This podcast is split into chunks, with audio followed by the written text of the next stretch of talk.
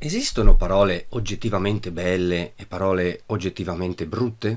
Se così fosse, potremmo pensare, per esempio, di scrivere una poesia bella prendendo soltanto delle belle parole. E quindi, che ne so, infilarci dentro un po' di alba, di tramonto, di abisso, di petali, con un po' di cuore, amore, fiore. Dubito che con simili ingredienti si riesca a fare effettivamente una bella poesia, ne verrà fuori una melassa abbastanza appiccicosa, una sorta di poeticume fastidioso anzi direi proprio presuntuoso. Per fare una buona poesia magari devi usare la parola sedia, tavolo, termosifone, direbbe Benigni.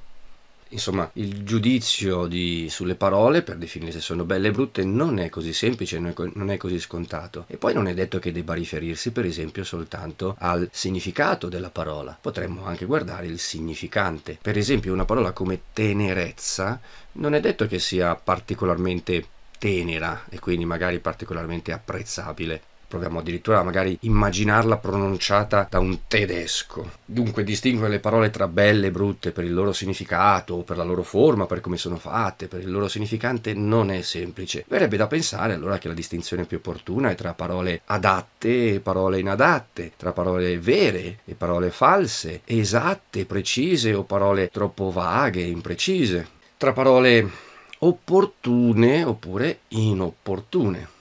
Eppure è anche vero che uno scrittore ha i suoi gusti, le sue preferenze e che all'interno del proprio idioma si costruisce un personale idioletto. Se dicessi alcune parole magari potremmo ricondurle direttamente al loro autore privilegiato. Facciamo questo gioco con la poesia.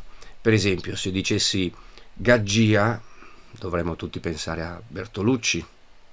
Se usassi un verbo come flagra, Mario Luzzi. Una parola simbolicamente molto importante all'interno della, della sua poetica come varco, evidentemente tutti penseremo a Montale. E se invece usassi la parola culla, non per forza facendola rimare con nulla, perché altrimenti sarebbe fin troppo evidente, il richiamo a Pascoli. Quindi non possiamo così in astratto distinguere tra parole belle e parole brutte, però è anche vero che un autore ha le sue preferenze e le sue esigenze espressive, di poetica, o anche semplicemente i suoi limiti, i suoi paradigmi culturali. E dunque all'interno di un'opera come si scelgono le parole quando si apre davanti a noi un determinato ventaglio di ipotesi? Si scelgono evidentemente guardando il contesto. E già, ma il contesto non è soltanto quello dell'opera, è anche quello dell'epoca in cui noi viviamo. E la scelta delle nostre stesse parole, il peso che le diamo, sono anche frutto della nostra, della nostra cultura e della nostra mentalità. Pensiamo per esempio a Manzoni, ai famosi passaggi in cui determinati personaggi, per esempio i bravi, arrivano a minacciare Don Abbondio. Come parlano questi bravi? Anzi, andiamo a rileggerlo il brano. Ecco, siamo nel punto in cui Don Abbondio ha appena, appena ricevuto l'indicazione di non celebrare il matrimonio. E tutto ossequioso, il parroco risponde: Ma loro signori sono troppo giusti, troppo ragionevoli. Ma interruppe questa volta l'altro compagnone che non aveva parlato fino allora, ma il matrimonio non si farà, oh! E qui una buona bestemmia. O oh, chi lo farà non se ne pentirà perché non ne avrà il tempo e un'altra bestemmia.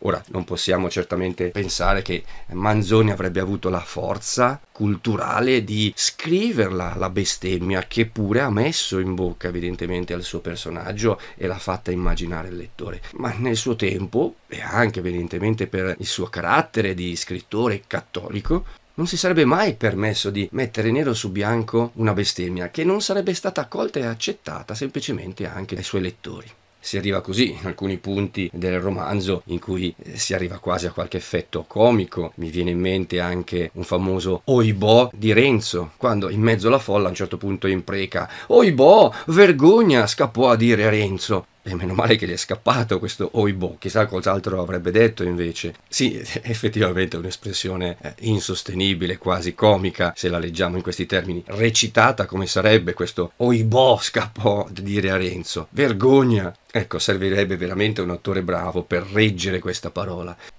Oibò, oibò, oibò, oibò. E per dindirindina. Oh santo piripillo! Siamo di fronte a forse dei limiti linguistici che però hanno senso e sono assolutamente comprensibili all'interno dell'epoca in cui nasce quell'opera. Oggi le parole invece, come lo sappiamo, sono state tutte completamente sdoganate, anche se a dire la verità già Dante poteva permettersi di scrivere quello che voleva. Se Dante all'inferno aveva bisogno di dire merda, non si poneva problemi.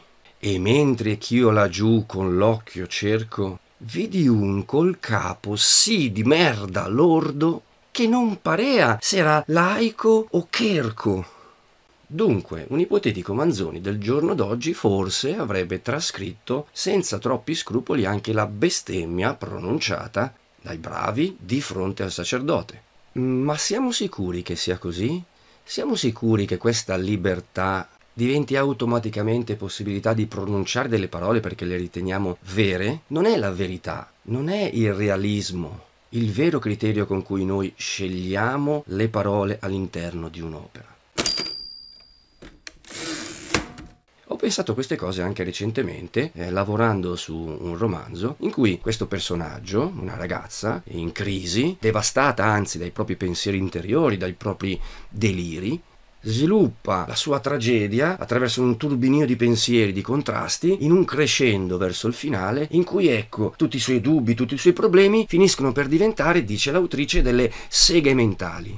Eh, qui forse può sorgere un dubbio, ma siamo sicuri che la parola seghe mentali in quel contesto sia la parola più adatta? Certo, la ragazza avrebbe pensato probabilmente esattamente queste parole e un buon attore saprebbe recitare molto bene e sostenerle, altro che quell'oibo di Renzo, sostenere queste parole all'interno del personaggio. Sono assolutamente adatte ma ogni parola ha un suo gusto, ha una sua forma, ha una sua storia. Abbiamo raggiunto l'apice del romanzo, siamo nel momento più critico e finale. È un momento drammatico. Siamo sicuri che dobbiamo metterci lì delle seghe mentali?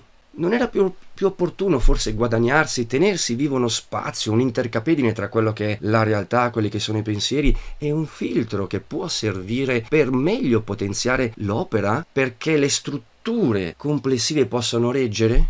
E quindi invece appunto di seghe mentali avrei potuto parlare di deliri? Non sto dicendo che così andava fatto, sto ponendo semplicemente un problema che è molto complesso e sofisticato e ovviamente oscilla a seconda delle, dei gusti personali, abbiamo detto anche delle, dei criteri che abbracciano un'epoca, una cultura, ma torno a dire, le parole hanno un loro sapore, una loro forma. Io non so chi sia quel incredibile poeta che abbia inventato questa metafora delle seghe mentali che ormai spopolano e sono, fanno parte del nostro linguaggio comune. E so bene che se parliamo del collo della bottiglia o dei, dei piedi del tavolo non vediamo nessun collo e nessun un piede da nessuna parte. Ma ciò non toglie che l'immagine che sta dietro, che, che le parole trascinano comunque con sé, il retaggio da cui vengono, sono quelle. E allora è, si apre uno spazio di scelta molto sofisticato. Ed è importante comprendere quindi che il dettaglio deve essere valutato all'interno del contesto globale. E come ragionare all'interno di una immensa cattedrale su un particolare dettaglio? Anzitutto dove si trova, in quale punto, all'ingresso, in un passaggio, in un luogo di servizio o in un luogo anche particolarmente determinante all'interno di tutta la visione appunto della cattedrale, dell'opera in cui siamo? E da qui la valutazione di quel dettaglio che può sembrare infimo, eppure porta con sé, rende credibile la visione complessiva dell'opera.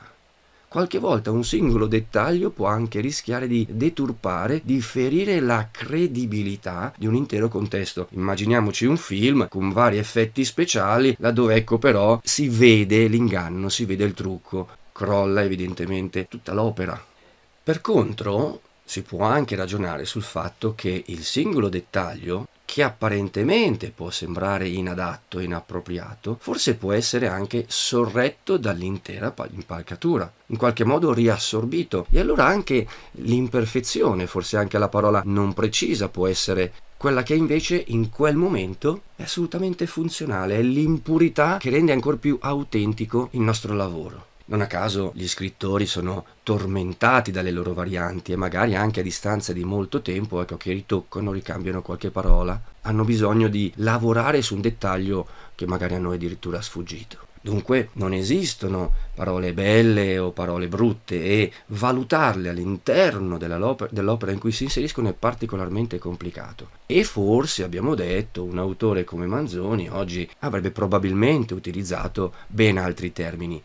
Ma un personaggio come Renzo, nel momento più linguisticamente delirante della sua vicenda, quando è all'osteria, ubriaco, eh, nelle condizioni sa- di disperazione quasi che ben conosciamo, né con i suoi deliri avrebbe forse pronunciato qualche parolaccia? Avrebbe forse detto qualche bestemmia? Eh, forse sì, e possiamo immaginarlo, ma per quanto potesse essere poi vista come la parolaccia, la parola volgare o addirittura la bestemmia di un ubriaco in un contesto comprensibile, come sarebbe arrivato poi questo personaggio alla fine del romanzo? Forse Manzoni, almeno per Renzo, avrebbe mantenuto un certo garbo, una certa reticenza, perché è bene tante volte ricordarsi che c'è anche il potere di non dire certe cose ecco, di scegliere determinate parole proprio perché all'interno del nostro ampio vocabolario noi andiamo a scegliere le parole che anche più profondamente si radicano in noi e hanno un senso. In questo mi viene da pensare, viste le coincidenze, domani esce probabilmente fisicamente il mio nuovo libro di poesia, come all'interno di un testo importante io abbia messo quello che apparentemente, abbia inserita quella che apparentemente dovrebbe risultare una, una bestemmia netta, evidente, indiscutibile. E invece quella bestemmia va assolutamente letta all'interno dell'intera opera. E così forse si capisce che, che forse non si tratta di una bestemmia, anzi di un'altissima invocazione a quell'unico Dio a cui io potrei mai credere, che è un Dio che si fa uomo, si fa carne, addirittura a livello più infimo dell'umanità, a un millimetro dall'essere bestia in una stalla, in una mangiatoia, con gli animali lì di fianco Ecco, quel Dio così immanente da poter essere dentro le materie, così vicino da, da essere accostato all'animale che sembra più, più sporco e più vicino alla terra. E mi viene da notare che ho girato intorno, non ho potuto nemmeno citare il testo, proprio perché